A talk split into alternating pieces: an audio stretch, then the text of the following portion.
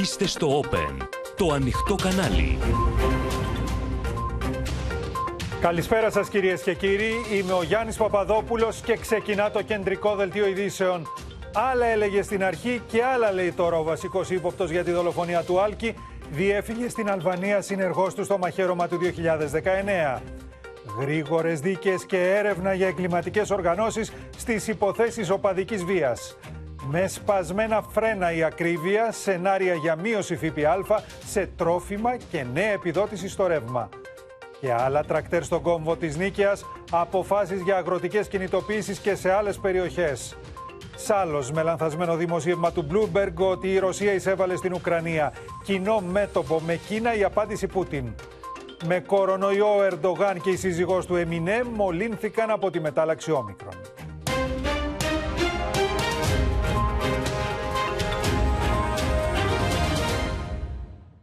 Άρχισε να μιλά λοιπόν ο βασικός κατηγορούμενος για την άγρια δολοφονία του Άλκη στη Θεσσαλονίκη. Ο 23χρονο που αρχικά τηρούσε άκαμπτη στάση, αρνούμενος τα πάντα, παραδέχεται τώρα ότι βρισκόταν στο σημείο του εγκλήματος. Πάντως την υπόθεση περιπλέκει η ευνίδια μετάβαση στην Αλβανία ενός ακόμη νεαρού, ο οποίος είχε συμμετάσχει στο μαχαίρωμα του 2019 και τον οποίο αναζήτησαν οι αστυνομικοί για κατάθεση, αλλά μάταια. Ο 23χρονο που συνελήφθηκε και κατηγορείται για ανθρωποκτονία με δόλο από κοινού στη δολοφονική επίθεση σε βάρος του Άλκη άρχισε να μιλά. Αν και αρχικά δεν απαντούσε στους αστυνομικούς, τώρα καθώς προετοιμάζει την απολογία του προς τον ανακριτή, φαίνεται ότι παραδέχεται πως ήταν εκεί όπου δολοφονήθηκε ο 19χρονο, αλλά όχι και ότι συμμετείχε ο ίδιος. Κατά τη διάρκεια της παραμονής του στο αστυνομικό μέγαρο της Θεσσαλονίκης ως την απολογία του, ο 23χρονο φαίνεται πως άλλαξε στάση. Παραδέχεται πως βρισκόταν στο σημείο, ωστόσο αρνείται κάθε ανάμειξη στη δολοφονία του 19χρονου.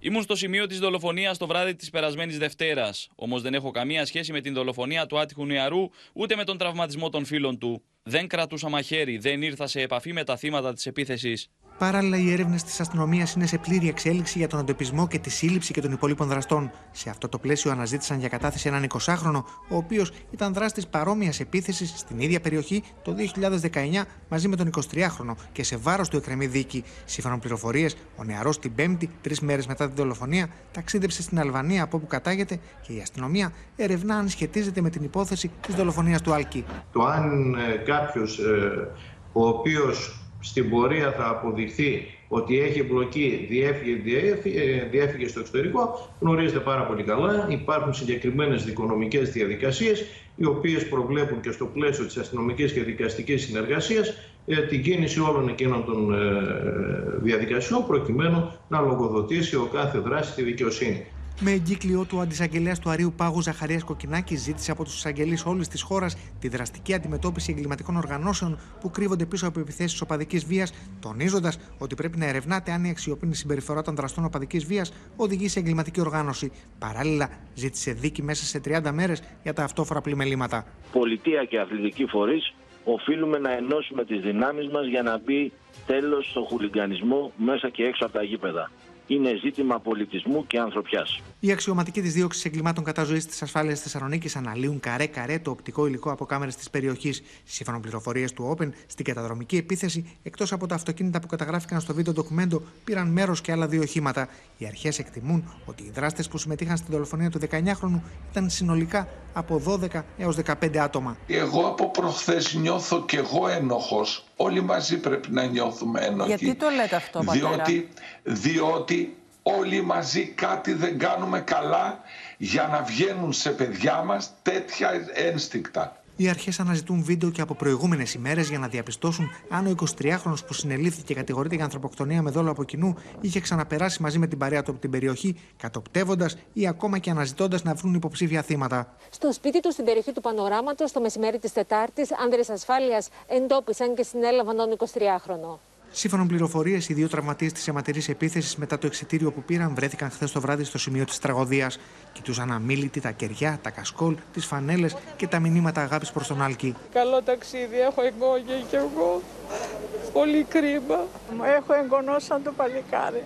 Γι' αυτό Κρίμα το παιδί, κρίμα. Την ίδια ώρα συγκλονίζουν οι μαρτυρίες για περιστατικά βίας ανάμεσα σε νεαρούς, ακόμα και ανήλικους. Ξεκινάνε και από Αθήνα και έρχονται. Έχω παιδιά που συμμετείχανε σε συναντήσεις θανάτου.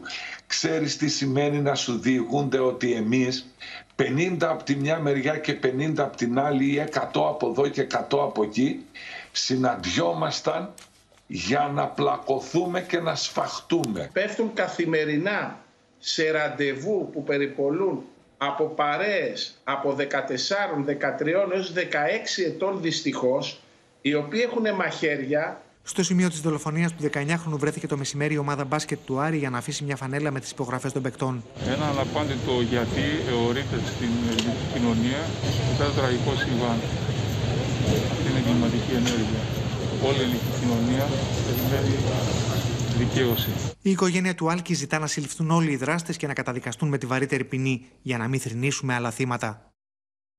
Σύνδεση τώρα με τον Χρήστο Νικολαίδη στη Θεσσαλονίκη, καθώς Χρήστο, εδώ είναι φανερό ότι αλλάζει στάση ο βασικός κατηγορούμενος και από εκεί που ήταν άκαμπτος και τα το όλα, αρχίζει σιγά σιγά να μιλά. Τώρα γιατί το κάνει, Γιατί κατάλαβε ότι έχουν στοιχεία εις βάρος του, Γιατί ενδεχομένως συνειδητοποίησε ότι μπορεί να επομιστεί και τις ευθύνες άλλων; Τι λένε οι πληροφορίες σου; Γιάννη, κυρίες και κύριοι, πράγματι είχε εντυπωσιάσει ακόμα και τους πιο έμπειρους αξιωματικούς της ασφάλεια Θεσσαλονίκης η στάση που κράτησε τις πρώτες ώρες ο 23χρονο ε, κατηγορούμενος. Ε, ήταν άτεγκτος, ήταν πάρα πολύ σκληρός και δεν του έπαιρναν κουβέντα, μας λένε χαρακτηριστικά, ναι. πηγές της αστυνομίας. Ωστόσο, αυτή η σκληρή στάση άλλαξε δραματικά. Έχουμε ρεπορτάζ από την ε, επικοινωνία που είχε ο 23χρονος τόσο με τη μητέρα του, που ήταν μόνο τηλεφωνική, όσο και με την νομική του παράσταση όσο επίσης και με κάποιους αξιωματικούς της ασφάλειας. Οι πληροφορίες λοιπόν από αυτές τις επικοινωνίες αναφέρουν ότι ο ίδιος αλλάζει τη στάση του, είναι πλέον πιο μαλακός, έχει σπάσει όπως μας λένε χαρακτηριστικά. Πρώτα απ' όλα παραδέχτηκε ότι βρισκόταν στο σημείο, γιατί στην αρχή Ακριβώς. το αρνεί το και, και αυτό. αρχίζει να παραδέχεται πράγματα. Αυτό το οποίο είναι σημαντικό σύμφωνα με τους αξιωματικού της ασφάλειας είναι ότι αυτό το σπάσιμο, αυτή η ποιοτική διαφοροποίηση, ίσως τον οδηγήσει μετά από μία, δύο ή τρεις μέρες ακόμη και σε μία ομολογία. Και αυτό είναι το σημαντικό στην υπόθεση αυτή, Γιάννη. Ωστόσο, και όχι μόνο να ομολογήσει, αλλά και να διαφωτίσει και για το ρόλο των υπολείπων, για το πώς δηλαδή εξελίχθηκαν τα πράγματα εκείνη τη νύχτα. Τώρα, με, τον, με τον άλλον Αλβανό, τι μαθαίνεις, αυτόν τον οποίο τον αναζήτησαν για κατάθεση, αλλά διαπίστωσαν οι αστυνομικοί ότι έχει φύγει, την Πέμπτη έγινε αυτό, στην Αλβανία. Πρέπει να διευκρινίσουμε και να θυμίσουμε κάτι. Το Μάρτιο, Γιάννη, του 2019, είχαμε ακριβώς ένα πανομοιότυπο επεισόδιο, ναι. ακριβώς στην ίδια περιοχή του Χαριλάου. Είχαμε τον 23χρονο Αλβανό μαζί με ακόμα έναν Έλληνα, αλλά και δύο ακόμα αλβανικής καταγωγής 20χρονου, να επιτίθενται με ακριβώς τον ίδιο τρόπο ε, απέναντι σε κάποιους νεαρούς. Ευτυχώς αυτοί φάνηκαν ε, ε, τυχεροί και γλίτωσαν από τα θανατηφόρα χτυπήματα της συμμορίας των εγκληματιών. Αυτό το οποίο προβληματίζει τους αξιωματικούς της ασφάλειας είναι αν αυτοί οι συγκεκριμένοι άνθρωποι οι οποίοι έχουν ταυτοποιηθεί και έχουν παραπευθεί σε τακτική δικάσιμο, αν είναι οι ίδιοι οι οποίοι συμμετείχαν και στη δολοφονική επίθεση της Κυριακής. Όπως ακούσαμε και στο ρεπορτάζ, η αστυνομία αναζήτησε τον έναν από αυτούς και σύμφωνα με δημοσιογραφικές πληροφορίες, ε, στην ε, διαδικασία του εντοπισμού του, επειδή συμμετείχε και η ΕΕΠ με την, ε, με την ναι. έρευνα στο στίγμα του κινητού του τηλεφώνου, διαπιστώθηκε ότι αυτός βρίσκεται στην Αλβανία, βρίσκεται εκτός ελληνικής Δεν βρίσκεται απλώς στην Αλβανία, έφυγε για την Αλβανία μετά τα γεγονότα αυτά του Χαριλάου και ε, συγκεκριμένα την προηγούμενη Πέμπτη, πριν δύο ημέρες δηλαδή. Ασφαλώς. Αυτό το οποίο απασχολεί περισσότερο την αστυνομία τώρα είναι να διαπιστώσουν αν όντως ο συγκεκριμένος νεαρός συμμετείχε και στη νέα επίθεση της Κυριακής. Και αυτό θα είναι πάρα πολύ σημαντικό. Προφανώς. Ωστόσο, αυτό το οποίο διευκρινίζεται από την πλευρά της ελληνικής αστυνομίας είναι ότι ακόμα και αν κάποιοι από αυτούς οι οποίοι αναζητούνται έχουν διαφύγει εκτός της ελληνικής περιφέρειας, υπάρχουν οι νομικοί τρόποι προκειμένου να εντοπιστούν και να προσαχθούν στι αστυνομικές αρχές, Γιάννη. Σε ευχαριστούμε, Χρήστο. Τώρα, με ενδιαφέρον αναμένουν οι αρχές και τις καταθέσεις των δύο δύο τραυματιών φίλων του Άλκη. Η Μίνα Καραμίτρου θα μας πει τι είναι εκείνο μήνα το οποίο ελπίζουν να μάθουν από τους νεαρούς αυτούς οι αστυνομικοί. Γιάννη, από όσα στοιχεία ή σε όποια σημεία μπορούν αυτή τη στιγμή να κάνουν έρευνα οι αστυνομικοί, θα έλεγα ότι το πιο άμεσο και αυτό που μπορεί να τους δώσει περισσότερες πληροφορίες αυτή τη στιγμή είναι οι καταθέσεις και οι περιγραφές των δύο νεαρών που ήταν μαζί με τον Άλκη εκείνη τη νύχτα και τραυματίστηκαν από τα χτυπήματα των 12 μέχρι 15 ε, νεαρών. Μάλιστα, θέλω να σας θυμίσω ότι ήδη ο ένας από τους δύο αναγνώρισε τον 23χρονο, ο οποίος έχει συλληφθεί. Τώρα λοιπόν που είναι καλύτερα ε, τα δύο αυτά παιδιά, θα ξαναμιλήσουν με τους αστυνομικούς. Μόνο που αυτή τη φορά, Γιάννη, οι αστυνομικοί έχουν, ε, κάνουν πολύ συγκεκριμένα ερωτήματα. Τι θέλω να πω; Θέλω λοιπόν να τους ρωτήσουν πώς ακριβώς λειτουργήσε η ομάδα των δολοφόνων; Εάν υπήρχε διάκριση ρόλων, εάν υπήρχε κάποιος ο οποίος τη στιγμή της δολοφονίας κατάλαβαν να δίνει τις εντολές και κάποιοι άλλοι να ακολουθούν. Αν ήταν Γιατί μια όμως- οργανωμένη συμμορία, δηλαδή. Μίνα. Ακριβώς. Γιατί όμως έχουν πολύ μεγάλη σημασία όλα αυτά; Γιατί οι αρχές ασφαλείας αυτό που ψάχνουν αυτή τη στιγμή δεν είναι μόνο να εντοπίσουν ποιοι ήταν οι δολοφόνοι και ποιοι ήταν στο σημείο, αλλά και αν λειτουργήσαν ως εγκληματική οργάνωση. Δηλαδή, μια δομημένη οργάνωση που έχει αρχηγό, που έχει υπαρχηγούς, που έχει επιχειρησιακούς και αν λειτουργήσαν κάτω λοιπόν από αυτή την ομπρέλα της Και εγκληματικής που θα έχει οργάνωσης. αυστηρότερη αντιμετώπιση από τη Σαφέστατα. δικαιοσύνη, αν είναι. έτσι. Σαφέστατα θα έχει σκληρότερη, ε, αυστηρότερη ε, αντιμετώπιση. Μάλιστα. Και μπορώ να πω ότι αυτή τη στιγμή οι αρχές ασφαλείας αυτό είναι το πιο ουσιαστικό το οποίο ε, ψάχνουν. οποίο αποβλέπουν. Αν δηλαδή μπορούν να τους απαγγείλουν κατηγορίες για Μάλιστα. εγκληματική οργάνωση πια. Σε ευχαριστούμε, Μίνα. Τώρα, με έναν ε, συμβολικό τρόπο, όλοι οι ποδοσφαιριστές της Super League στους σημερινούς και αυριανούς αγώνες καταδικάζουν τη βία με αφορμή του θάνατο του Άλκη. Ο Πάνος Βόγλης θα μας πει ποιος είναι ο τρόπος αυτός, Πάνο; Είναι ακόμα συγκλονισμένη η αθλητική και δι ποδοσφαιρική κοινωνία, Γιάννη, της χώρας με τη δολοφονία του Άλκη. Μάλιστα, με απόφαση των ποδοσφαιριστών, του συλλ- συνδέσμου των ποδοσφαιριστών, όλες οι ομάδες σήμερα, μπορούμε να το δούμε κιόλας, και αύριο στους αγώνες θα φοράνε αυτό το μπλουζάκι πριν τη σέντρα. Την μπλούζα που δείξαμε, λοιπόν. Την μπλούζα που δείξαμε λίγο νωρίτερα, μπορούμε να την ξαναδείξουμε, πιστεύω. Με τη παρακτική φράση του θύματος, στιγμές πριν πεθάνει, σας παρακαλώ, μην με χτυπάτε άλλο. Αυτό είναι το φανελάκι που θα φορούν όλοι οι παίχτες πριν γίνει η σέντρα. Θα βγουν δηλαδή στο γήπεδο με αυτό το φανελάκι. Σας παρακαλώ, μην με χτυπάτε άλλο. Νομίζω δεν χρειάζεται να πούμε κάτι περισσότερο. Είναι σαφές το μήνυμα που θέλουν να περάσουν οι ποδοσφαιριστές. Ο Πανατολικός τώρα παίζει σε λίγη ώρα στο Αγρίνιο με τον Πας Γιάννενα και έφτιαξε ένα πανό με τον αρχαίο ήρωα Τίτορμο και έμβλημα της ομάδας να κρατάει τον αδικοχαραμένο, ε, τον αδικοχαμένο 19χρονο στην Εδώ, αγκαλιά λοιπόν, του. Ιδού. Αυτό. Αυτό. Και το όνομα Άλκης κάτω. Και αυτό είναι συγκλονιστικό. Και τα γρήγορα αντανακλαστικά του Πανατολικού. Και μπράβο τους. Είναι νομίζω συγκλονιστικό αυτό που βλέπουμε αυτή τη στιγμή. Ιδιαίτερο συμβολισμό Γιάννη, ο πανηγυρισμός του Σουρλί. Παίχτης του Ολυμπιακού, της ομάδας Β. Σήμερα σε αγώνα Ολυμπιακός Β, Ολυμπιακός Βόλου. Σκόραρε αυτός ο παίχτης. Και μετά το γκολ αμέσως έκανε το σήμα με τα δάχτυλα και το ξέρεις, που είναι το Α. Το αρχικό, Να, το εδώ. το αρχικό, το αρχικό του ονόματος του Άλκη, του αδικοχαμένου. Βλέπουμε ότι παντού όλοι έχουν ευαισθητοποιηθεί, έχουν συγκλονιστεί και με κάποιο τρόπο προσπαθούν όλοι να περάσουν ένα μήνυμα που είναι σαφές. Καλά είναι όλα αυτά. Μην τα ξεχάσουμε γρήγορα όμως, όπως συμβαίνει συνήθως. Ευχαριστούμε Αυτό. πάνω. Τις εφιαλτικές στιγμές που έζησε στα χέρια χούλιγκανς μέσα στη μέση του δρόμου στην Κρήτη, περιγράφει ένας 23χρονο στο Open. Όπως λέει στην Αδαμαντία Λιόλιου, οι δράστες της ανέτειας επίθεσης που τον έστειλε στο νοσοκομείο τον σταμάτησαν ενώ περπατούσε και τον ξυλοκόπησαν άγρια, κραυγάζοντας ποδοσφαιρικά συνθήματα. Αν και τους εκλυπαρούσε ο άνθρωπος να σταματήσουν, εκείνοι συνέχιζαν χωρίς σύκτο. Είναι κρίμα να χάνουμε παιδιά σε αυτές τις ηλικίες χωρίς λόγο. Γιατί είναι χωρίς λόγο που τα χάνουμε. Δεν γίνεται να σας βλέπω ε- εσάς επειδή φοράτε μια κίτρινη μπλούζα ή μια μαύρη ή μια άσπρη μπλούζα και επειδή δεν μου αρέσει το χρώμα να σας κυνηγάω, να σας σκοτώσω, να σας μαχαιρώσω. Ο Νίκος Κωνσταντίνου, πατέρας του Νάσου, ο οποίος δολοφονήθηκε από χούλιγκαν στη Θεσσαλονίκη, μιλά στο Open με αφορμή τη δολοφονία του Άλκη και συγκλονίζει. όλα ξεκινούν από το κράτος. Όταν δεν έχεις την νομοθεσία να καταστήλεις τη βία. Όταν δεν τιμωρείς αυτούς που κάνουν τη βία. Όταν οι τιμωρίες είναι χάδια για αυτούς τους ανθρώπους. Πώς μπορείς να εξαλείψεις τη βία; Πού είναι η δικαιοσύνη σε αυτόν τον τόπο που λέγεται Ελλάδα; Εάν συνεχίσουμε αυτά τα μυαλά, εγώ πιστεύω δεν θα τελειώσει εδώ. Τους παρακάλεσε να σταματήσουν. Το ίδιο ζήταγε και ο, ο Άλκης. Απλά να σταματήσουν ε, οι άλλοι. Σας παρακαλώ, σταματήστε. Και εγώ αυτό είπα. Δεν προκάλεσα κανέναν και μετά συνέχιζαν να χτυπάνε στο κεφάλι. Ο 23χρονο Νίκος Νούλας είναι ένα ακόμη θύμα της ομής βίας. Όπως περιγράφει στο Open, πριν περίπου ένα μήνα, δύο νεαροί τον ξυλοκόπησαν βάναυσα και κράβγαζαν συνθήματα υπέρ της ομάδας τους. Μου ρίχνει μια μπουνιά στο πρόσωπο. Πάλι λέω ήρεμα να σταματήσουν και δεν ανταπαντώ αμέσως. Ρίχνουν μια δεύτερη, ρίχνουν μια τρίτη. Εκεί πέρα ξέφυγε το πράγμα. Ε, άρχισα να ζαλίζομαι, έπεσα κάτω, χτύπησα και το κεφάλι μου στο πεζοδρόμιο. αυτοί συνέχιζαν να με χτυπάνε και με βουνιές και με κλωτσιές και να φωνάζουν παράλληλα διάφορα πράγματα περί και βρισκές και περί μιας ομάδας. Τα σημάδια μπορεί με το χρόνο να έχουν πουλωθεί. Όμως οι πληγές και ο φόβος έχουν ριζώσει στην ψυχή του.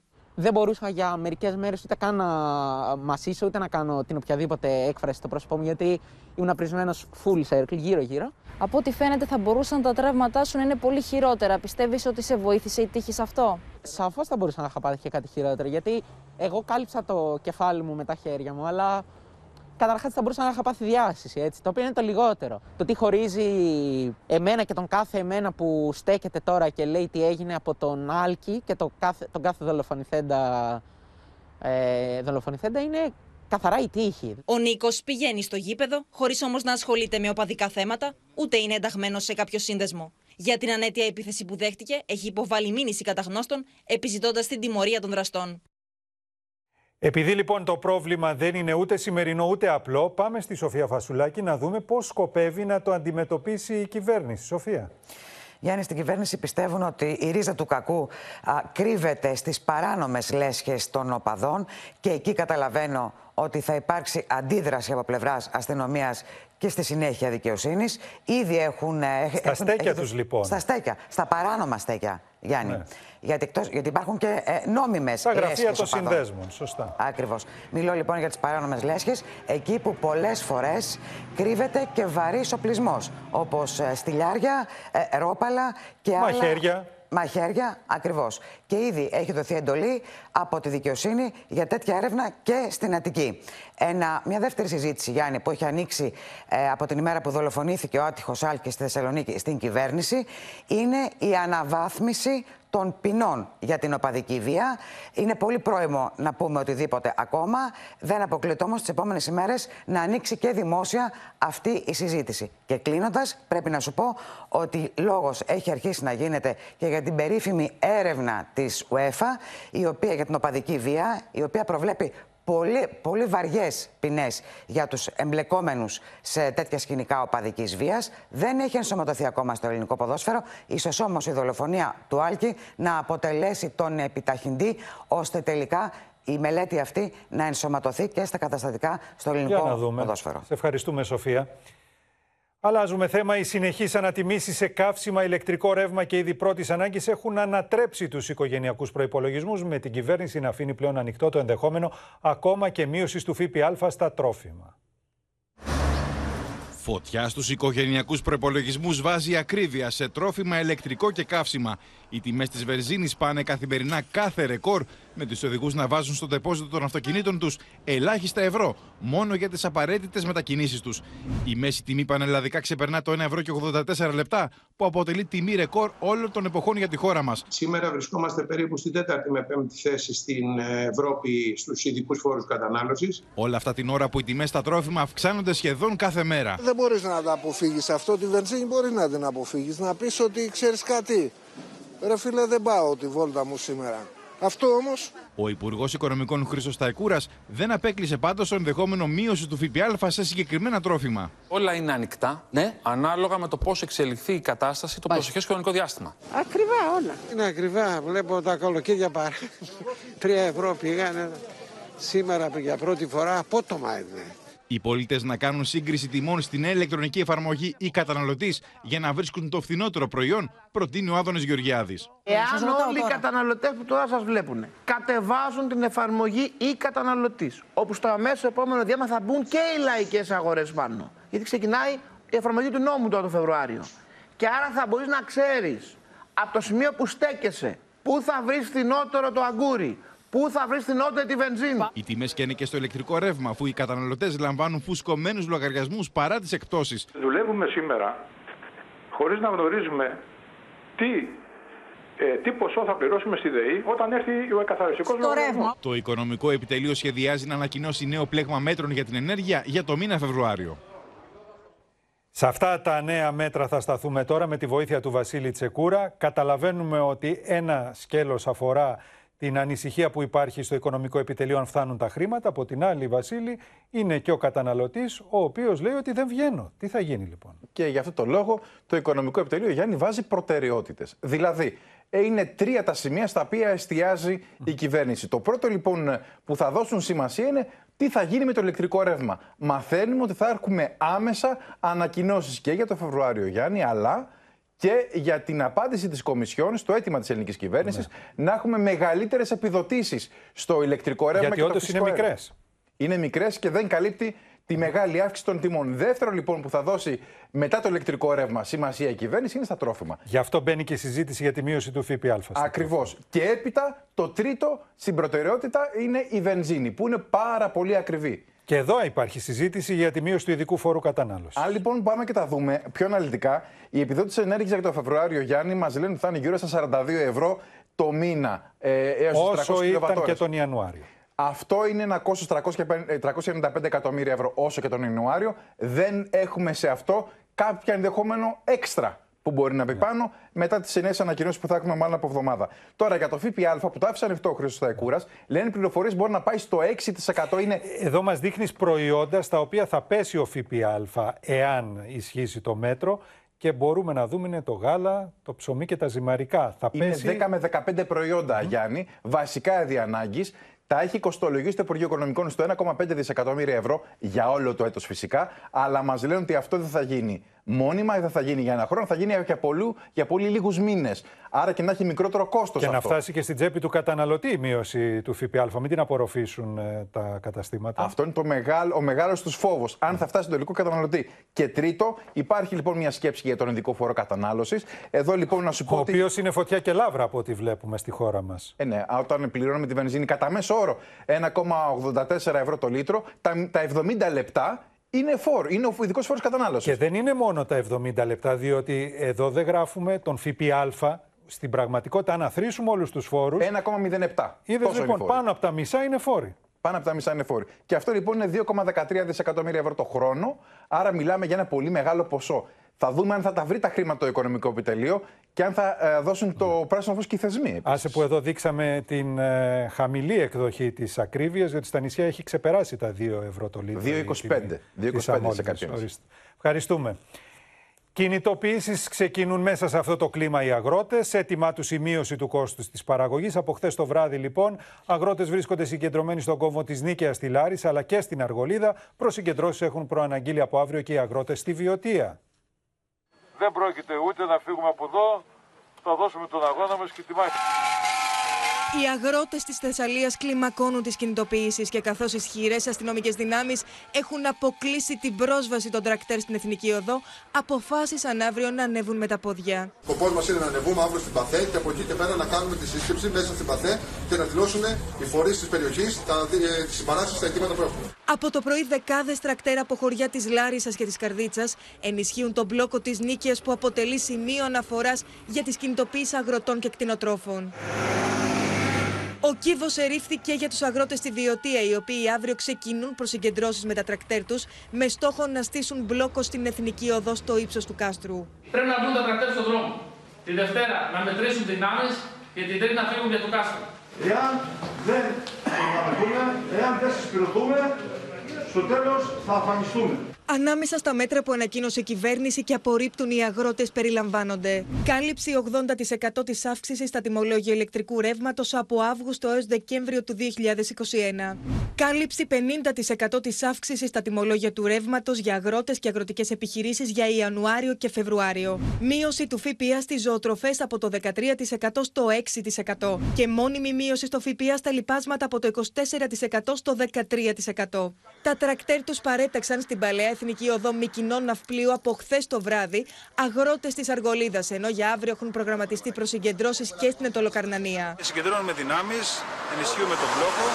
Σήμερα έχουμε γενική συνέλευση που θα αποφασίσουμε τις ε, περαιτέρω κινήσεις. Τη Δευτέρα θα ξεκινήσουν κινητοποιήσεις σε Αίγυο και Ηλία. Σύνδεση τώρα με τον κόμβο της Νίκαιας στη Λάρισα. Εκεί βρίσκεται η Αναστασία Αργυριάδου. Αναστασία. Γιάννη, το χορό των κινητοποιήσεων ανοίγουν για άλλη μια χρονιά οι αγρότες της Θεσσαλίας. Έχουν παρατάξει τα τρακτέρ τους στον κόβο της Νίκαιας. Από ό,τι μπορείτε να δείτε, είναι περισσότερα από 550 τρακτέρ. Και το μπλόκο θα ενδυναμωθεί ακόμη περισσότερο, θα φτάσουν τα χίλια μέχρι αύριο, όπως μας ενημέρωσαν οι αγρότες. Από ό,τι μπορείτε να δείτε και εσείς, ήρθαν για να μείνουν. Έχουν στήσει και σκηνές ε, στο σημείο. Αύριο, λοιπόν, μετά από μια πολύ ωρη σύσκεψη, αποφάσισαν να κλείσουν την εθνική οδό με τη φυσική τους παρουσίας, θα ανέβουν με τα πόδια, διότι τους απαγορεύουν ισχυρές αστυνομικές δυνάμεις να βγουν στην εθνική με τα τρακτέρ τους. Μπορείτε να δείτε, οι κλούβες των ΜΑΤ παραμένουν στο σημείο και θα παραμείνουν μέχρι και αύριο. Έτσι λοιπόν θα βγουν στην εθνική οδό, θα χωρίσουν την Ελλάδα στα δύο για τουλάχιστον τρεις ώρες. Θα συνεδριάσουν εκ νέου. Καλούν και τον Περιφερειάρχη Θεσσαλίας, τον κύριο Αγοραστό, να παραβρεθεί. Όπως και στους αρμόδιους φορείς. Ζητούν ε, ένα βασικό είναι το αίτημά τους, φθηνότερο κόστος παραγωγής, έτσι ώστε να φτάνουν τα προϊόντα τους σε λογικές τιμές στο αγοραστικό κοινό. Κλιμακώνονται οι κινητοποιήσεις. Ακούσαμε και στο βίντεο οι αγρότες βγαίνουν με ένα τρακτέρ στους δρόμους σε όλη την Ελλάδα, ακόμη και στο νομό Θεσσαλονίκης, στις πλατείες των χωριών, στα Βασιλικά και στη Θέρμη. Ε, αύριο θα βγουν οι αγρότες και έτσι λοιπόν περιμένουμε ακόμη δυναμικότερες κινητοποιήσεις από εδώ και πέρα. Σε ευχαριστούμε. Κυρίες και κύριοι, τον πόλεμο στο Ουκρανικό μέτωπο βιάστηκε να κηρύξει το δίκτυο Bloomberg που μετέδωσε εσφαλμένα ότι η Ρωσία ξεκίνησε εισβολή. Έχουμε συνδεθεί με τον Μιχάλη Γνατίου, τη Γεωργία Γαρατζιώτη και το Θανάση Αυγερινό. Θα ξεκινήσουμε όμως με το ρεπορτάζ, καθώς η ειρήνη κρέμεται πλέον από μια κλωστή και ενώ τη Δύση προβληματίζει από χθες, μάλλον καθυστερημένα, το νέο μέτωπο που συνέθεσαν Ρωσία και Κίνα έναντι της επέκτασης του ΝΑΤΟ προς Ανατολάς. Η ένταση ανάμεσα σε Ρωσία και Δύση έκανε κάποιους να βιαστούν. Το Αμερικανικό ειδησιογραφικό δίκτυο Bloomberg σε μια απίστευτη γκάφα επί μισή ώρα ανακοίνωνε στην ιστοσελίδα του πως η Ρωσία έχει ήδη εισβάλει στην Ουκρανία. Οι υπεύθυνοι της ιστοσελίδας απέσυραν το δημοσίευμα και ζήτησαν συγγνώμη, αλλά το Κρεμλίνο παραμένει εξοργισμένο. Αν και το Bloomberg φυσικά είναι συνολικά ένα τόσο σοβαρό μέσο, μάλλον θα μπορούμε πλέον να λέμε όχι fake news, αλλά Bloomberg news κάτι που θα είναι δικαιολογημένο. The headline read Live Russia invades Ukraine and for nearly half an hour I mean this many Americans thought that this is it. Την ίδια ώρα οι πολεμικές μηχανές και των δύο πλευρών έχουν πάρει φωτιά. Τα ρωσικά στρατεύματα δοκιμάζουν πυράβλους υπό το άγρυπνο βλέμμα του Ρώσου Υπουργού Άμυνας Σεργέη Σοϊγκού την ώρα που οι νατοικές δυνάμεις κάνουν ναυτικές ασκήσεις σε Μεσόγειο και Αδριατική. Οι 130.000 Ρώσοι στρατιώτες έχουν περικυκλώσει την Ουκρανία από Ανατολή, Βορρά και Νότο. Οι νατοικέ δυνάμεις πάλι βρίσκονται σε Πολωνία και Ρουμανία. I think there's a very good chance that if Putin decided to go into Ukraine tomorrow, next weekend, um, that he would do so with very little resistance. Το ψυχροπολεμικό κλίμα ανάμεσα σε Ρωσία και Δύση φτάνει στα άκρα μετά και το χθεσινό μέτωπο Μόσχας-Πεκίνου απέναντι σε Ηνωμένες Πολιτείες και ΝΑΤΟ. Σήμερα ήρθε και η απάντηση του Λευκού Οίκου. A destabilizing conflict in Europe would impact China's interests all over the world. Uh, and certainly China uh, should know that. Και οι ίδιοι Ουκρανοί πάντως δεν κάθονται με σταυρωμένα τα χέρια. Εκπαιδεύονται στο Λβίβ από Αμερικανούς σε αντιαρματικά όπλα που πήραν από τις Ηνωμένες Πολιτείες. Κάνουν ασκήσεις στη ζώνη αποκλεισμού του Τσένομπιλ, ενώ ακόμα και απλοί πολίτες μέσα στο Κίεβο εκπαιδεύονται στα όπλα ώστε να είναι έτοιμοι να δράσουν εάν χρειαστεί. Λοιπόν, η Δύση έχει αρχίσει, Μιχάλη Γνατίου, να συνειδητοποιεί ότι εξωθείται στην αγκαλιά της Κίνας ο Ρώσος πρόεδρος ο Πούτιν, για να μην πω ότι τον σπρώχνει η ίδια, αλλά φαίνεται ότι μπορεί να σχετίζεται με την Ουκρανική κρίση το θέμα των Ολυμπιακών Αγώνων του Πεκίνου. Το πώς θα μας το εξηγήσεις εσύ; Ναι. Κάνει καλησπέρα από την Ουάσιγκτον. Εδώ έχουμε μια εβδομάδα μιας μαραθώνιας προσπάθειας θα έλεγα για τη διπλωματική διευθέτηση του Ουκρανικού. Θα ξεκινήσει από τη Δευτέρα αυτή η προσπάθεια. Οι Δυτικοί θα εκμεταλλευτούν τους σημερινούς Ολυμπιακούς Αγώνες καθώς Γιάννη είναι βέβαιοι ότι ο Βλατιμίρ Πούτιν δεν υπάρχει περίπτωση ε, στη διάρκεια των Ολυμπιακών Αγώνων να χαλάσει το πάρτι της ε, Κίνας. Το είχε κάνει μία φορά πριν 7 χρόνια. Ναι. Τη Δευτέρα λοιπόν θα επισκεφθούν την Ουάσιγκτον ο καγκελάριος της Γερμανίας Όλαφ Σολτς και ο ύπατος εκπρόσωπος της Ευρωπαϊκής Ένωσης, ο Ζωζέπ Μπορέλ. Ο κύριος Σολτς θα γίνει δεκτός στο Λευκό Οίκο από τον πρόεδρο Τζο Μπάιντεν. και ο κύριος Μπορέλ από τον Υπουργό Εξωτερικών, τον Άντονι Μπλίνκεν, στο State Department, στο State Department πριν αυτό αναχωρήσει για την Αυστραλία, για να ασχοληθεί με θέματα που αφορούν τη δυτική άμυνα εναντίον της Κίνας από εκείνη την πλευρά του κόσμου, Γιάννη. Ε, πρώτα θέματα στην ατζέντα, ε, σύμφωνα με τις επίσημες ανακοινώσεις, είναι η Ουκρανία. Αλλά και το πρόβλημα ενεργειακής ασφάλειας που αντιμετωπίζει η Ευρωπαϊκή Ένωση. Οι Αμερικανοί στο επίπεδο του Πρόεδρου Πάιντεν προσπαθούν να επιλύσουν το πρόβλημα αυτό, ώστε οι Βρυξέλλες, λόγω βασικά της εξάρτησή τους από το φυσικό αέριο, να μην εκβιάζονται από τη Μόσχα. Ο πρόεδρος Biden και ο καγκελάριος Σόλτς θα επικεντρωθούν, σύμφωνα με την επίσημη ανακοίνωση, στη συνεχιζόμενη απειλή της Ρωσίας εναντίον της Ουκρανίας, καθώς στην Ουάσιγκτο συνεχίζουν να πιστεύουν ότι ο Βλαντιμίρ Πούτιν έχει ολοκληρώσει τους σχεδιασμούς για την εισβολή και ανεξάρτητα από αυτά που λέει η Μόσχα συνέχεια, η οποία διαψεύδει το ενδεχόμενο εισβολής. Ε, Παρ' όλα αυτά, ο Λευκό Οίκο. Δηλαδή, το Bloomberg ουσιαστικά προανήγγειλε κάτι το οποίο θεωρείται δεδομένο ότι θα συμβεί στις Ηνωμένες Πολιτείες. Ε, Πάντως, Γιάννη, πρέπει να πούμε ότι ε, εδώ τα μέσα ενημέρωσης είναι πολύ ανεξάρτητα και δεν έχουν σχέση με την κυβερνητική προπαγάνδα. Δεν έχουν καμία απολύτως σχέση. Λοιπόν, αυτό αυτό το ε, συγκρατούμε για να δούμε τι λέει και η Μόσχα. Θα το ακούσουμε σε λίγο. Ναι, ναι, ναι. Λοιπόν, ο, ο Λευκός Οίκος συνεχίζει, όπως είπαμε, να εστιάζεται στη διπλωματία, ενώ την ίδια στιγμή ενισχύει στρατιωτικά την Ουκρανία με βαρύ οπλισμό. Σύμφωνα με την εκπρόσωπο, οι δύο ηγέτες, όπως είπαμε, θα συζητήσουν την κοινή δέσμευσή τους να συνεχίσουν στο δρόμο της διπλωματίας. Ο κύριος Βάιντεν και ο κύριος Σόλτς θα συζητήσουν επίσης τις κυρώσεις που θα επιπληθούν στη Μόσχα στην περίπτωση που αφισβητήσει ναι. στρατιωτικά την κυριαρχία της Ουκρανίας. Κατά τα άλλα, ο εκπρόσωπος ή εκπρόσωπος του Λευκού Οίκου, ο εκπρόσωπος του State Department και ο αρμόδιος για τις ασιατικές υποθέσεις προειδοποίησαν την Κίνα ότι θα ρεζιλευτεί εάν υποστηρίξει της ρωσική εισβολή εναντίον της Ουκρανίας και επίσης προειδοποίησαν τις κινέζικες εταιρείες με μέτρα στην περίπτωση που επιχειρήσουν να μην σεβαστούν τις αμερικανικές κυρώσεις εναντίον της Ρωσίας. Σε ευχαριστούμε, Μιχάλη. Τώρα, Θανάση, άκουσε το Μιχάλη Γνατίου. Οι Αμερικανοί λένε ότι είναι ανεξάρτητα τα μέσα ενημέρωσης. Η Μόσχα, από την άλλη, μιλά για συντονισμένο επικοινωνιακό πόλεμο εις βάρος της.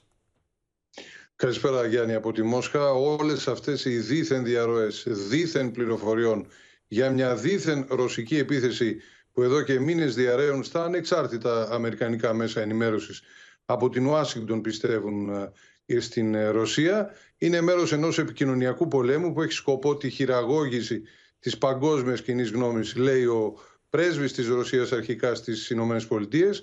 Τα είπε στο Newsweek ο Ανατόλη Αντώνοφ σημειώνοντας ότι πρόκειται για ένα ψέμα το οποίο αν και διαρκώς διαψεύδεται εδώ και μήνες γιατί ουδέμια επίθεση ούτε υπήρξε μέχρι στιγμής, ούτε υπάρχει, ούτε σχεδιάζεται, λέει ο Ρώσος πρέσβης, ούτε θα υπάρξει.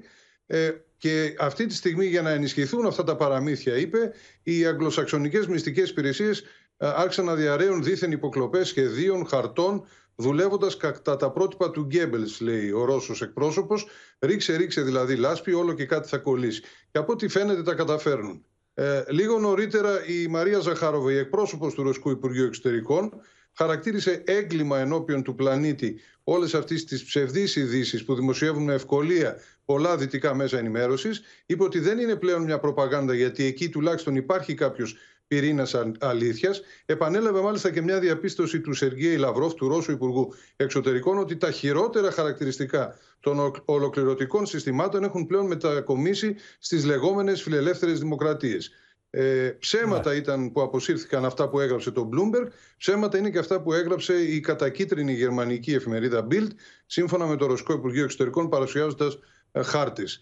Ε, με τούτα και με τα άλλα, οι Δύση εκτιμούν στη Ρωσία χαϊδεύει τον Ουκρανικό εθνικισμό, στην ηγεσία του οποίου έχουν αναδειχθεί πλέον νεοναζί παρακρατικές ομάδες, που διέπρεψαν μάλιστα στο Άμστερνταμ κατά τη διάρκεια του ημιτελικού μίνι φούτμπολ με την εθνική της Ρωσίας ε, χτύπα, ε, η φρασιολογία που χρησιμοποιούν οι χούλιγκαν είναι πολύ χαρακτηριστική. Ναι. Χτύπα μοσχοβίτες, κάντε σωρό τα πτώματα, πάρτε και ε, πολυβόλο στα χέρια, πιάσε και άλλη γεμιστήρα. Εδώ είναι εικόνες από τον αγώνα στην Ολλανδία μεταξύ των Ουκρανών και των Ρώσων. Βλέπουμε... Χοροπηδούν στις κερκίδες και ναι. βέβαια το χαρακτηριστικό είναι ότι χοροπηδούν οι Ουκρανοί. Οι Ρώσοι δεν φωνάζουν τέτοια πράγματα για να είμαστε ακριβείς δηλαδή. Και αυτοί είναι οι άνθρωποι που επανδρώνουν τις διάφορες παρακρατικές ομάδες που συμπληρώνουν τις δυνάμεις του Ουκρανικού στρατού και φοβούνται οι ρωσόφωνοι στις ανατολικές επαρχίες. Αυτό τουλάχιστον λέει η Μόσχα. Σε ευχαριστούμε Θανάση. Το λένε και οι ρωσόφωνοι πάντως εκτός από τη Μόσχα και το έχουν υποστήσει στο κεφάλι τους το 2014. Λοιπόν, σε ευχαριστούμε και πάλι. Τα πρώτα ραφάλ που πετούν πλέον στους ελληνικούς ουρανούς δίνουν την απάντηση στις τουρκικές προκλήσεις που πλέον συνδυάζονται και με προβοκατόρικους ισχυρισμούς ότι δήθεν η χώρα μας παραβιάζει τα ανθρώπινα δικαιώματα στο προσφυγικό. Αλλά και η νέα ηγεσία της πολεμικής αεροπορίας στέλνει το δικό της μήνυμα αποτροπής με δηλώσεις στο αρχηγείο της Λάρισας.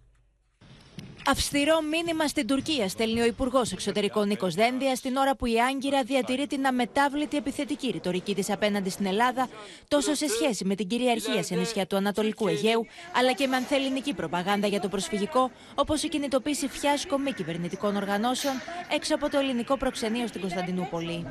Δεν υποκύπτουμε σε απειλές. Επουδενή δεχόμαστε τετελεσμένα. Με αυτά τα δεδομένα, δρούμε και θα δράσουμε και στα επόμενα βήματά μας, στο πλαίσιο των διμερών επαφών μας με την Τουρκία. Η Ελλάδα θα συνεχίσει να εξοπλίζεται, δήλωσε ο Υπουργός Άμυνας Νίκος Παναγιοτόπουλος από τη Λάρισα στην τελετή παράδοσης παραλαβής του νέου αρχηγού τακτικής αεροπορίας. Ο αγώνας για μια ακόμα πιο αξιόμαχη πολεμική αεροπορία συνεχίζεται. Δεν υπάρχει σημείο ικανοποίησης, δεν υπάρχει σημείο κορεσμού.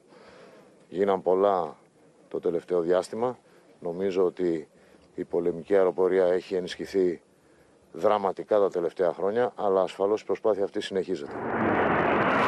Με τα πρώτα ραφάλ να κάνουν πλέον όλο και πιο συχνή την εμφάνισή τους πάνω από το Αιγαίο, η Τουρκία επιχειρεί καθημερινά να τεστάρει τις νέες δυνατότητες της ελληνικής αεροπορίας. Τούρκοι αναλυτές δεν κρύβουν την ενόχλησή τους για τις συμμαχίες της Ελλάδας με τις Ηνωμένες Πολιτείες, τη Γαλλία και τα Εμμυράτα. e, Amerikan silahları yığılıyor. Adalara silahlar yığılıyor. Şu anda Türkiye'de Doğu Akdeniz'de bir blok var karşımızda. İsrail, işte Yunanistan, Rum yönetimi, Birleşik Arap Emirlikleri, Fransa e, rahat durmuyorlar ve habire gemilerimizi taciz ediyorlar. Όσο κάποιος μας προκαλεί, τόσο μας πεισμώνει για την απάντηση που του πρέπει. Και όσο μολύνει με την απρόσκλητη παρουσία του την προαιώνια κοιτίδα του ελληνικού και του ευρωπαϊκού πολιτισμού, τόσο τα μαχητικά μας θα είναι εκεί για να του θυμίζουν την ανωτερότητά μας. Και μέσα σε όλα αυτά, με κορονοϊό διαγνώστηκε το προεδρικό ζεύγος της Τουρκίας. Η Γεωργία Γαρατζιώτη θα μας δώσει λεπτομέρειες. Ομικρόν. Ναι, Γιάννη, παρά τα αυξημένα μέτρα προστασίας γύρω από τον Τούρκο πρόεδρο, η μετάλλαξη όμικρον έφτασε μέχρι και το προεδρικό παλάτι. Ο πρόεδρος Ερντογάν, λοιπόν, και η σύζυγός του Εμινέ, όπως είπαμε, διαγνώστηκαν θετικοί στον κορονοϊό, νοσούν από τη μετάλλαξη Δέλτα και την είδηση έκανε γνωστή ο ίδιος ο Τούρκος πρόεδρος με ανάρτησή του στα social media και ανέφερε μάλιστα ότι μέχρι στιγμής έχουν ελαφρά συμπτώματα. Να δούμε αναλυτικά τι δήλωσε ο Τούρκος πρόεδρος μέσω των social media.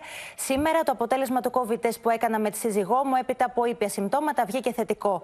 Ευτυχώς έχουμε ήπια ασθένεια και όπως μάθαμε, πρόκειται για τη μετάλλαξη όμικρον. Συνεχίζουμε την αποστολή μας, εργαζόμαστε από το σπίτι. Προσβλέπουμε στις προσευχές σας.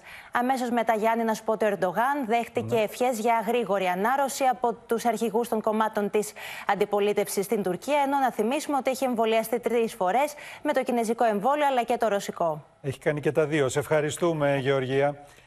Θλίψη και οργή προκαλούν οι εικόνες ντροπής της μετατροπής της ιστορικής μονής της Παναγίας Σουμελά στον Πόντο σε night club.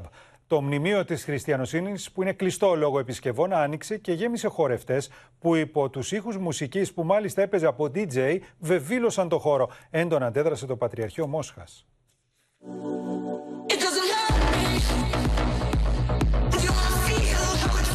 Αντιδράσεις και αλγινές εντυπώσεις προκαλούν οι εικόνες που θυμίζουν rave party, όχι σε κάποιο παραθαλάσσιο κλαμπ, αλλά στο ιστορικό μοναστήρι της Παναγιάς Σουμελά. Ο ιερός χώρος παραμένει κλειστός για επισκέπτες και προσκυνητές. Για τους DJs όμως και τους χορευτές που απεικονίζονται να χορεύουν στο ιστορικό μοναστήρι, υπό τον ήχο μάλιστα κάποιες φορές και της καμπάνας, η επαρχιακή διοίκηση χορήγησε άδεια. Οι εικόνες αυτές προκάλεσαν παρέμβαση του Πατριαρχείου Μόσχας, που μιλά για βεβήλωση του ιερού χώρου και διασυρμό της θρησκευτικής ειρήνης στην Τουρκία. Οι Ρώσοι τουρίστες, οι οποίοι είναι πλειονότητα στην Τουρκία, ποτέ δεν θα ενέκριναν μια τόσο κοινική καταπάτηση ενός χριστιανικού ιερού σεβάσματος. Σε εμάς στην Ρωσία, τέτοιου είδους συμπεριφορά έναντι ενός ναού ιτεμένου συνεπάγεται την τιμωρία των ενόχων. Ο ένας από τους διοργανωτές πάντως δηλώνει πως το βίντεο είχε στόχο να αναδείξει το χώρο. Sümela projesinin amacı Sümele'yi farklı bir bakış açısıyla ve müziğin enerjisiyle dünyaya tanıtmak. Bunu da en iyi olduğum müzikle yapmak istedim. Bunun örnekleri hem dünyada hem de ülkemizde mevcut. Örnek verecek olursak mesela Fransa'da Bernay Manastırı, Mısır piramitleri, ülkemizde ise Kapadokya, Nemrut ve Göbekli Tepe'de Sümela'nın kapalı olmasını fırsat bilerek inanılmaz görüntüler elde ettik. Πιθανότητα να μην γνώριζαν την αξία αυτή που το έκαναν ή να έγινε εσκεμμένα για να δείξουν όπως έδειξαν σε προηγούμενη φορά με τεράστιες σημαίες που και αυτό ήταν μια ασέβεια στο μνημείο να δείξουν ότι το μνημείο είναι τουρκικό και είναι δικό τους. Σύμφωνα με τα τουρκικά μέσα ενημέρωσης, ο χώρος θα ανοίξει ώστε να είναι και πάλι επισκέψιμος τον ερχόμενο Μάιο. Κλιμακώνεται η αντιπαράθεση της κυβέρνησης με το ΣΥΡΙΖΑ και το κίνημα αλλαγής με τον Άδωνη Γεωργιάδη να εξαπολύει φαρμακερά βέλη για την υπόθεση της Νοβάρτης μέσω του Όπεν. Στον Υπουργό απάντησαν σε υψηλούς τόνους από την αντιπολίτευση. Χωρίς τέλος η κόντρα της κυβέρνησης με το ΣΥΡΙΖΑ και το Κινάλ. Η Νοβάρτη συνεχίζει να προκαλεί τριγμούς με τον Άδωνη Γεωργιάδη να αφήνει εχμέ μετά την επίσκεψη της Όλγας Γεροβασίλη και του Θεόφιλου Ξανθόπουλου στον Αριοπάγο για την πράξη αρχιοθέτηση στο πρόσωπό του. Το κόμμα πια, όχι ο Πολάκης, πάει στον Άριο Πάγο για να αμφισβητήσει μια δικαστική απόφαση. Σας φαίνεται κύριε, φυσιολογικό; Κύριε Γεωργιάδη, το είπατε. Σας Θέλω να φαίνεται σας ρωτήσω κάτι δημοκρατικό; ακόμη πριν- Η κυβέρνηση έχει ξεκινήσει τη διαδικασία της αποζημίωσης. Πήγαμε στο νομικό συμβούλιο του κράτους, πήραμε γνωμοδότηση. Αλλά να ξέρετε ότι εδώ, και επειδή εγώ θέλω να είμαι πάντα ρεαλιστής και ειλικρινής στον κόσμο, το γεγονός χάσαμε πέντε χρόνια. Αντί να ασχοληθούμε με την υπόθεση Νοβάρτη, να ασχοληθούμε με τους πολιτικούς, έχει δημιουργήσει πολλές παραγραφές. Το πρακτικό όμως αυτό της Νοβάρτης ουσιαστικά έχει ομο, μα- σημαίνει ομολογία ενοχής από πλευράς της εταιρείας. Η Νέα Δημοκρατία δεν έχει κάνει τίποτα. Να μην πετάει λοιπόν την μπάλα εκτός γηπέδου. Τα βέλη του Υπουργού Ανάπτυξης στόχευσαν όμως και τον πρόεδρο του Κινάλ, Νίκο Ανδρουλάκη. Ο κ. Ανδρουλάκης έχει επιλέξει, και αυτό φάνηκε στην Νοβάρτη, να πολιτεύεται δια της απουσίας του. Σε εποχές όμως πολιτικές και δύσκολες, το να πολιτεύεσαι δια της απουσίας σου είναι, είπα, χρήσιμο για λίγο, αλλά όχι για πολύ. Για αγωνία της κυβέρνησης από την δημοσκοπική ενίσχυση του Κινάλ έκανε λόγο στο Όπεν ο εκπρόσωπος τύπου του κινήματος. Απέναντι όμως στην τοξικότητα και στις προσωπικές αντιπαραθέσεις, εμείς αντιπαραβάλλουμε τη δική μας θετική πολιτική πρόταση. Επιμένουμε στην πολιτική. Όπως κάναμε τόσους μήνες, ήδη με πρόεδρο τη Φόφη Γεννηματά στον τομέα της πανδημίας, έτσι και σήμερα με πρόεδρο τον Νίκο Ανδρουλάκη, επιμένουμε να διαμορφώνουμε τις δικές μας προτάσεις για τα μεγάλα κοινωνικά προβλήματα του τόπου. Ο ΣΥΡΙΖΑ πάντως βάλει εναντίον της Υπουργού Παιδείας, υποστηρίζοντας ότι έχει εγκρίνει για τα σχολεία προγράμματα της ελληνικής αγωγής του Άδωνη Γεωργιάδη. Για αυτή την εικόνα παρακμής, πολιτική ηγεσία Υπουργείου να στέλνει στα σχολεία την ιδιωτική επιχείρηση άλλου Υπουργού μόνο ντροπή, που δεν απαλύνεται με καμία προεκλογική αντικατάσταση της Υπουργού για να εξευμενιστούν οι εκπαιδευτικοί, οι γονείς και οι νέοι για την καταστροφική θητεία της. Το θέμα είναι να φύγει όλη η κυβέρνηση. Επιφυλάξεις εκφράζουν οι επιστήμονες για την αποκλιμάκωση της πανδημίας, καθώς οι σκληροί δείκτες παραμένουν σε υψηλά επίπεδα. Πάντως, μέσα στο μήνα έρχονται στη χώρα μας και τα πρωτεϊνικά εμβόλια που οι ειδικοί ευελπιστούν ότι θα βοηθήσουν με κάποιο τρόπο στην αύξηση των εμβολιασμών. Με μεγάλη προσοχή παρακολουθούν οι ειδικοί την πορεία της πανδημίας, χωρίς κανείς να μπορεί να προβλέψει προς το παρόν πότε θα υποχωρήσει η νέα έξαρση της διασποράς που βρίσκεται σε εξέλιξη. Ό,τι να σας πω θα είναι παρακινδυνευμένο. Θα είναι διαφορετικό Δεν το υπάρχει Πάσχα, κύριε Πουρνάρα. Θα είναι πιο άνετο, πιο εύκολο για τον κόσμο ή φρονείτε ότι μπορεί να έχουμε πάλι πίεση. Καλό είναι να είμαστε λίγο επιφυλακτικοί, γιατί έχουμε διαψευστεί αρκετές φορές.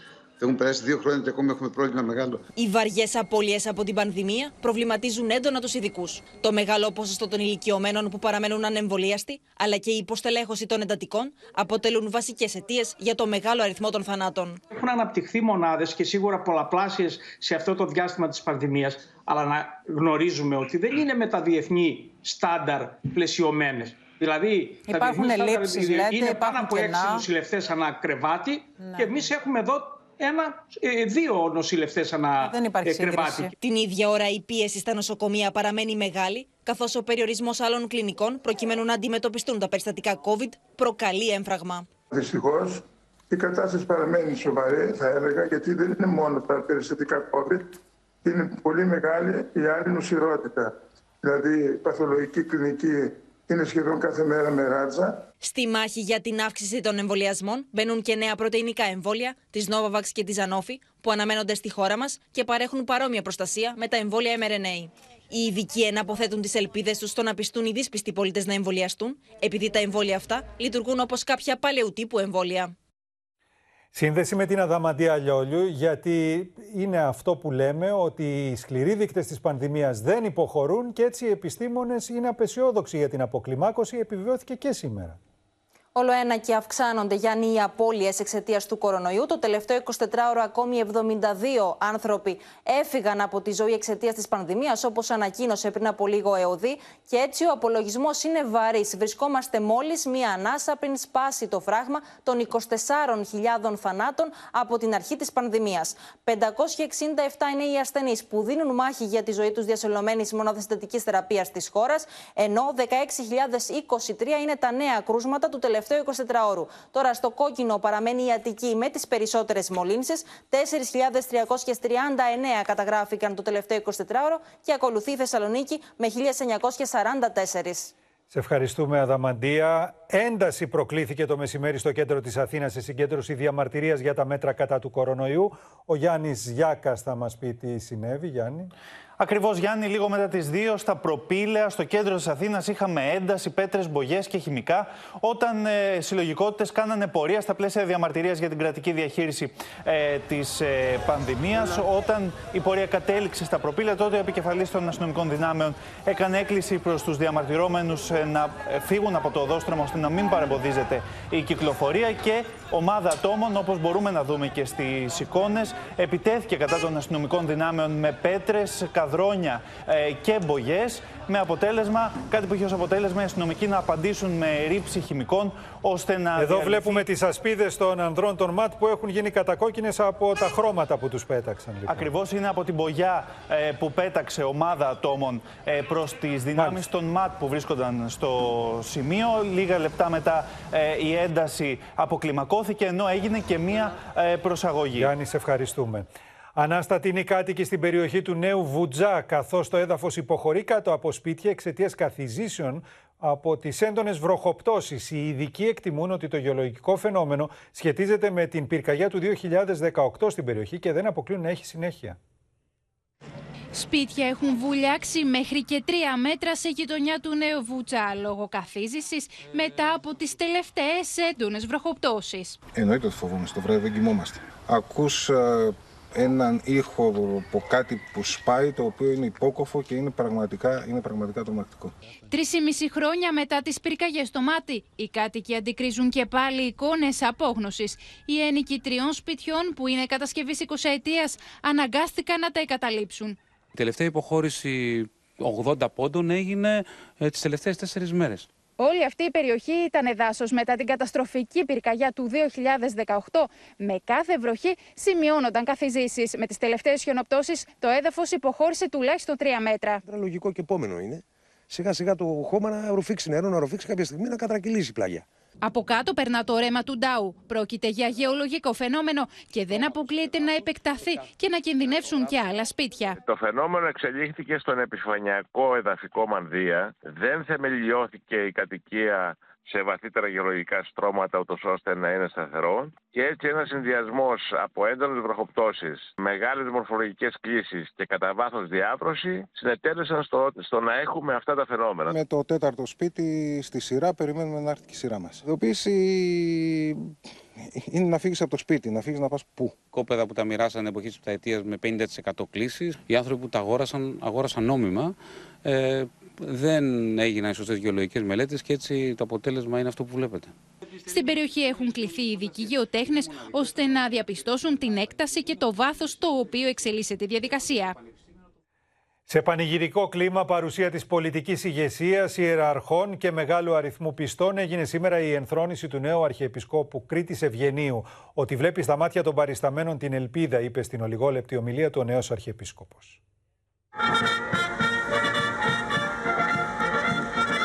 Η μέρα χαρά σήμερα για την Κρήτη και την Εκκλησία, η ενθρόνηση του νέου Αρχιεπισκόπου Κρήτης Ευγένιου. Βαθιά συγκινημένος, ο κύριος Ευγένιος απευθύνθηκε στους Ηρακλώτες με πολλαπλά μηνύματα. Αγαπούμε, συγχωρούμε, προχωρούμε.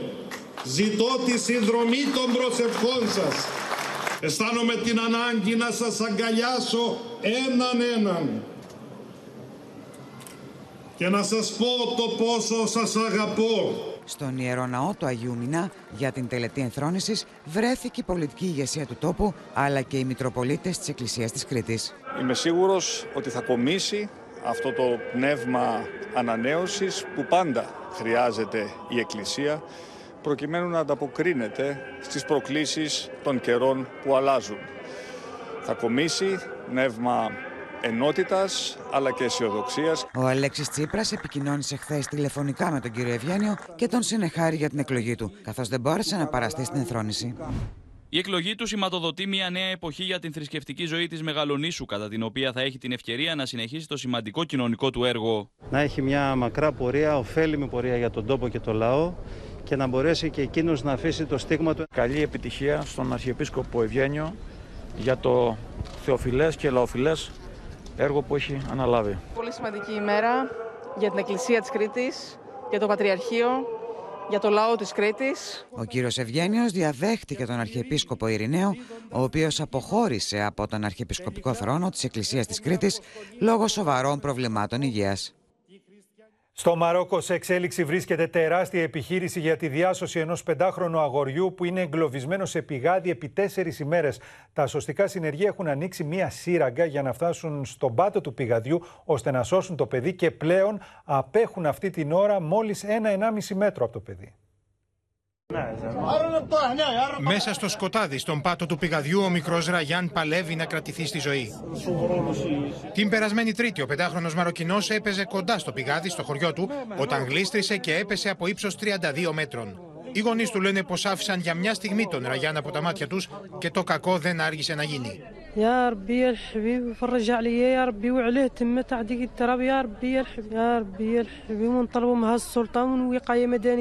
Όμως τα σωστικά συνεργεία που έφτασαν στο σημείο διαπίστωσαν πως δεν μπορούσαν να το βγάλουν, καθώς το πηγάδι είναι μεν στεγνό, αλλά έχει διάμετρο μόλις 30 εκατοστά. Στο χωριό, στα βόρεια του Μαρόκου, στήθηκε μια τεράστια επιχείρηση.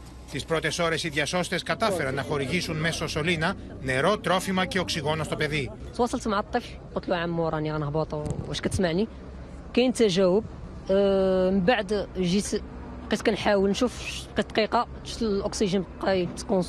Επί τέσσερις ημέρες οι μπουλντόζες σκάβουν μια οριζόντια σύραγγα για να φτάσουν στον πάτο του πηγαδιού και να σώσουν το παιδί.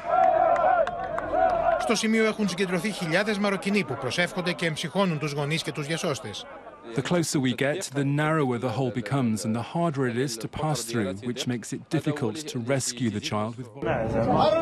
Πριν από λίγο, οι διασώστες έφτασαν στον Ραγιάν και οι γονείς του περιμένουν με αγωνία για να μάθουν αν το παιδί τους είναι ζωντανό.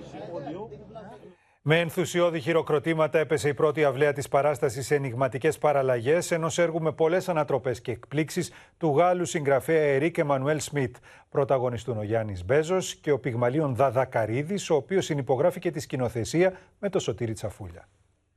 Δεν πιστεύω στην ύπαρξη της μετριοφροσύνη. Πάρτε ένα μετριόφρονα. Το κινίζει, υδρώνει, ταράζεται, αλλά όλα αυτά δεν είναι σημάδια μιας έπαρσης που ζητάει κι άλλη αναγνώριση. Η μοναξιά, ο έρωτας, ο διχασμός και η απομόνωση των ανθρώπων βρίσκονται στο επίκεντρο των ενηγματικών παραλλαγών ενός έργου του Ερίκα Μανουέλ Σμιτ που εχμαλωτίζει τους θεατές με τις εκπλήξεις και τις διαρκείς ανατροπές του. Δεχτήκατε να μου δώσετε μια συνέντευξη, να μου μιλήσετε. Συγχαίρομαι τους δημοσιογράφους και δεν μιλώ παρά μόνο με τον εαυτό μου. Στη συναρπαστική παράσταση, ο Γιάννης Μπέζος υποδίεται έναν νομπελίστα συγγραφέα που ζει μόνο σαν ερημίτης σε ένα μικρό νησί, ώσπου κάποια στιγμή δέχεται να δώσει συνέντευξη σε έναν δημοσιογράφο, στο ρόλο του οποίου εμφανίζεται ο Πυγμαλίων Δαδακαρίδης. Το μεγάλο θέμα είναι ότι ο άνθρωπος όσο και να θέλει να απομονώνεται, όσο και να θέλει να, να είναι μόνος του, χρειάζεται κάπου να αναφέρεται πάντα. Δηλαδή η ματιά του κάπου να κουμπά, η σκέψη του, το αίσθημά του. Δεν γίνεται να ζεις μόνος. Δεν υπάρχει περίπτωση να τα καταφέρεις. Μιλάει για κάτι το οποίο είναι πολύ κοινό σε εισαγωγικά σαν έννοια στις μέρες μας, αλλά τόσο δύσκολο να το κατακτήσεις, να το καταλάβεις και να μπορείς να το εκπέμπεις. Μακάρι να μπορούσαμε να αγαπάμε συνέχεια όλοι. Είναι λίγο ένα ωραίο μαγικό, μοναχικό και πολύ αγαπημένο παράμεθι. Η συνέντευξη οδηγεί σε ένα σκληρό παιχνίδι της αλήθειας και συνάμα αποκαλύπτει ένα κόσμο γεμάτο ευαισθησία και αγάπη. Τη σκηνοθεσία υπογράφει ο Σωτήρης Τσαφούλιας σε συνεργασία με τον Πυγμαλίωνα Δαδακαρίδη. Το σημαντικότερο από τα μηνύματα που περνάει το έργο είναι για το πόσο διχασμός, για, για το πώς ένα πράγμα το οποίο μας διχάζει μπορεί το ίδιο ακριβώς να γίνει αυτό που μας ενώνει αν εμείς αλλάξουμε την οπτική μας απέναντι στα πράγματα. Οι ενηγματικές παραλλαγές παρουσιάζονται στο Ίδρυμα Μιχάλης Κακογιάννης. Θέλετε να πείτε ότι όλη αυτή η ιστορία είναι μια επινόηση. Είμαι συγγραφέας, μου φωτοτυπικό Μιχάλη. Στο σημείο αυτό το κεντρικό δελτίο ειδήσεων του Open ολοκληρώθηκε. Ακολουθεί πρόγνωση του καιρού με το μετεωρολόγο μας Κλέαρχο Μαρουσάκη και αμέσως μετά η κομική σειρά «Σ' αγαπάω μεν αλλά». Μην χάσετε στις 9 την ταινία κινουμένων σχεδίων για όλη την οικογένεια «Τα άσχημογλυκούλια» σε πρώτη τηλεοπτική μετάδοση. Σας ευχαριστούμε για την προσοχή σας. Καλό βράδυ σε όλες και σε όλους.